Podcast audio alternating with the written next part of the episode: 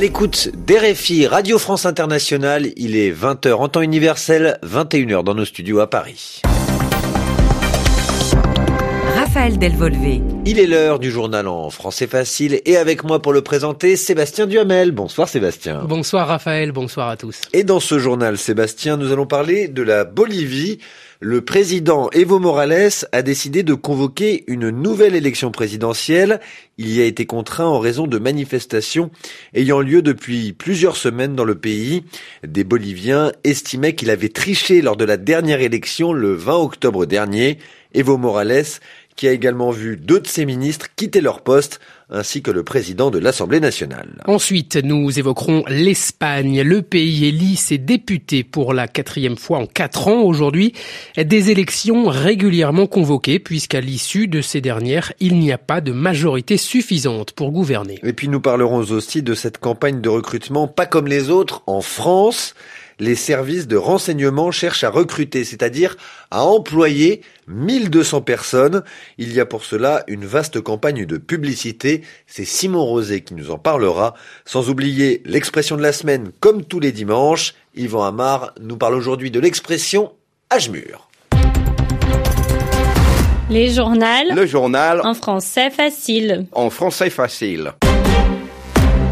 Après trois semaines de manifestations contre le président de la Bolivie, Evo Morales, une nouvelle élection présidentielle va avoir lieu. Des milliers de personnes estimant que le président avait triché lors d'une première élection le 20 octobre dernier sortaient dans les rues chaque jour.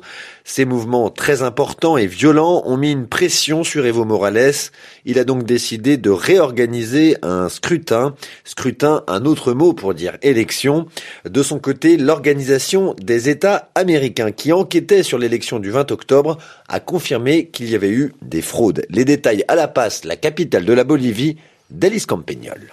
Le président est apparu en conférence de presse ce matin les traits tirés et dans une très brève allocution, il a annoncé l'organisation d'un nouveau vote. Pour Evo Morales, il est essentiel de faire baisser la tension dans le pays et de retrouver la paix sociale. Les Boliviens ne peuvent pas s'affronter ainsi, il faut en finir avec la violence, a-t-il dit. Il y a un décès de plus à déplorer dans le camp de l'opposition suite à des affrontements avec les soutiens d'Evo Morales. Et si aucune référence n'a été faite à la mission de l'Organisation des États américains par le président L'annonce arrive au moment même de la publication du rapport préliminaire de l'OEA, rapport qui souligne de très nombreuses irrégularités dans le processus électoral. Les experts de l'organisation internationale ont affirmé ne pas pouvoir valider les résultats de cette élection et ont recommandé d'en organiser de nouvelles. Si ce n'est pas encore le rapport définitif qui a été rendu, l'équipe de l'OEA est ferme. Les preuves déjà découvertes sont suffisantes pour parler de fraude électorale. Reste à savoir désormais si les manifestants accepteront cette solution, car ce qui est réclamé dans la rue ces derniers jours, c'est une démission de l'actuel président. Et selon Carlos Mesa, le principal candidat d'opposition, Evo Morales ne peut pas se présenter à ces nouvelles élections. Alice Campagnol, La Paz, RFI. Et dans ce contexte, plusieurs proches du président Evo Morales ont décidé de démissionner, c'est-à-dire de quitter leur poste.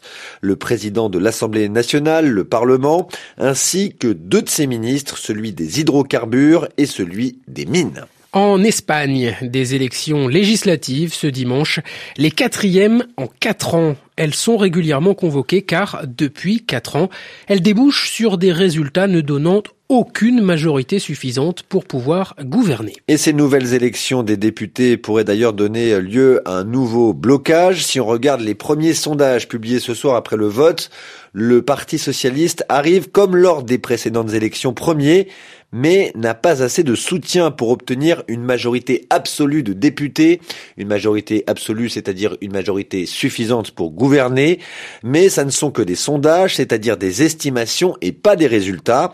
Parmi les partis pouvant faire alliance avec le Parti socialiste, il y a le parti Mas País. Le chef de Mas País s'appelle Inigo Errejón et notre journaliste présente en Espagne, Juliette Gerbran, l'a rencontré. Elle lui a demandé ce que serait pour lui un bon résultat ce soir. Ce serait un gouvernement progressiste et responsable qui se mette au travail pour la population. Un mauvais résultat, euh, ce serait de devoir retourner aux urnes d'ici à quelques mois. Et nous avons un rôle décisif pour que la lassitude ne se transforme pas en abstention et pour que beaucoup de gens aillent voter et qu'ensuite tous les députés, hommes et femmes, s'appliquent à former le gouvernement progressiste dont notre pays a besoin. Aujourd'hui, beaucoup de gens vont ressentir en allant voter une responsabilité, peut-être une certaine inquiétude devant la possibilité de voir notre pays régresser. Face à ceux qui veulent faire régresser nos droits et nos libertés, il est donc très très important que tous ceux qui tiennent à la démocratie votent aujourd'hui. Et je pense que ces élections permettront de mettre en place un gouvernement progressiste et que Maspaïs fera un très bon résultat. Autre élection en Roumanie également ce dimanche, on élisait le président. Là encore, il ne s'agit pas de résultats mais d'estimation, mais le président sortant, c'est-à-dire le président qui était déjà en poste avant l'élection, Klaus Ioannis, c'est son nom, arriverait en tête du premier tour. Il obtiendrait près de 39% des voix. Lors du second tour prévu le 24 novembre, il serait en face de Viorica Dancila qui aurait 22% des voix. Cette dame a été première ministre par le passé. Je rappelle que ça ne sont que des estimations et pas des résultats. En France, à présent, Raphaël, les services du renseignement lancent une campagne de recrutement. Les services du renseignement en France sont désignés par des initiales DGSI, c'est-à-dire les premières lettres de Direction Générale de la Sécurité Intérieure. La DGSI, donc, qui vous l'avez dit, Sébastien, veut embaucher 1200 personnes dans les cinq prochaines années. Le service fait pour cela une vaste campagne de publicité, comme nous en parle Simon Rosé. Vidéos sur Internet, réseaux sociaux, stands dans les salons étudiants, rien que de très classique pour un employeur qui cherche à grossir ses rangs. Ça l'est moins quand cet employeur, c'est la DGSI, le renseignement intérieur français. 1200 embauches dans les cinq prochaines années, tous les profils sont concernés, du simple agent à l'analyste de données. La raison, il s'agit d'une réponse à l'évolution des menaces, qu'il s'agisse du terrorisme, des cyberattaques ou de la protection des intérêts économiques de la France. Mais cette fois, donc, la DGSI a décidé de faire savoir avait besoin de renforts.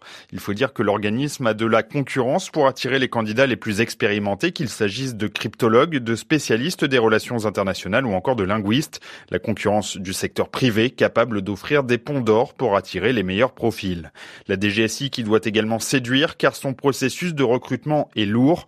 Tous ses employés sont en effet habilités secret défense. Les éventuels recrues doivent donc passer par un processus de sélection rigoureux, une année au total, pour s'assurer que tout toutes les conditions de sécurité sont remplies. Un sujet de Simon Rosé. Il est maintenant temps, Sébastien, de retrouver Yvan Amar pour l'expression de la semaine.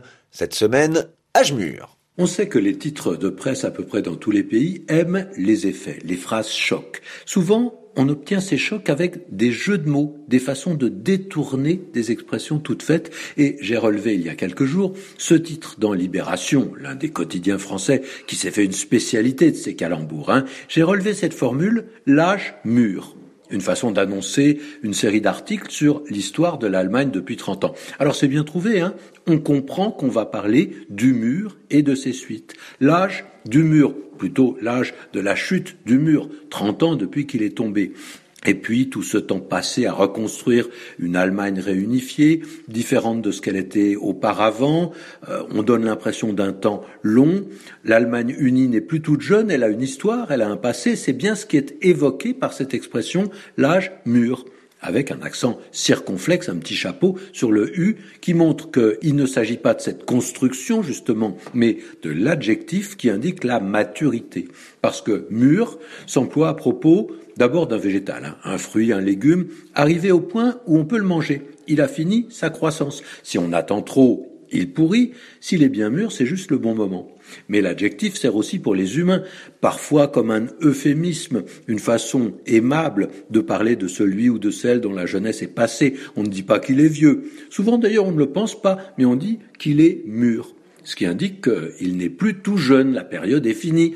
L'adjectif n'est pas trop péjoratif, hein, il porte avec lui l'idée d'une certaine expérience, peut-être d'une certaine sagesse, et parfois, on doit l'avouer, il sert de façon ironique à éviter de dire de quelqu'un qu'il est vieux. Si on parle d'un homme ou d'une femme d'âge mûr, c'est parfois avec un petit sourire intérieur. Voilà, et c'est avec un grand sourire extérieur que je vous souhaite à toutes et à tous une excellente soirée et vous remercie d'avoir écouté ce journal en français facile sur RFI.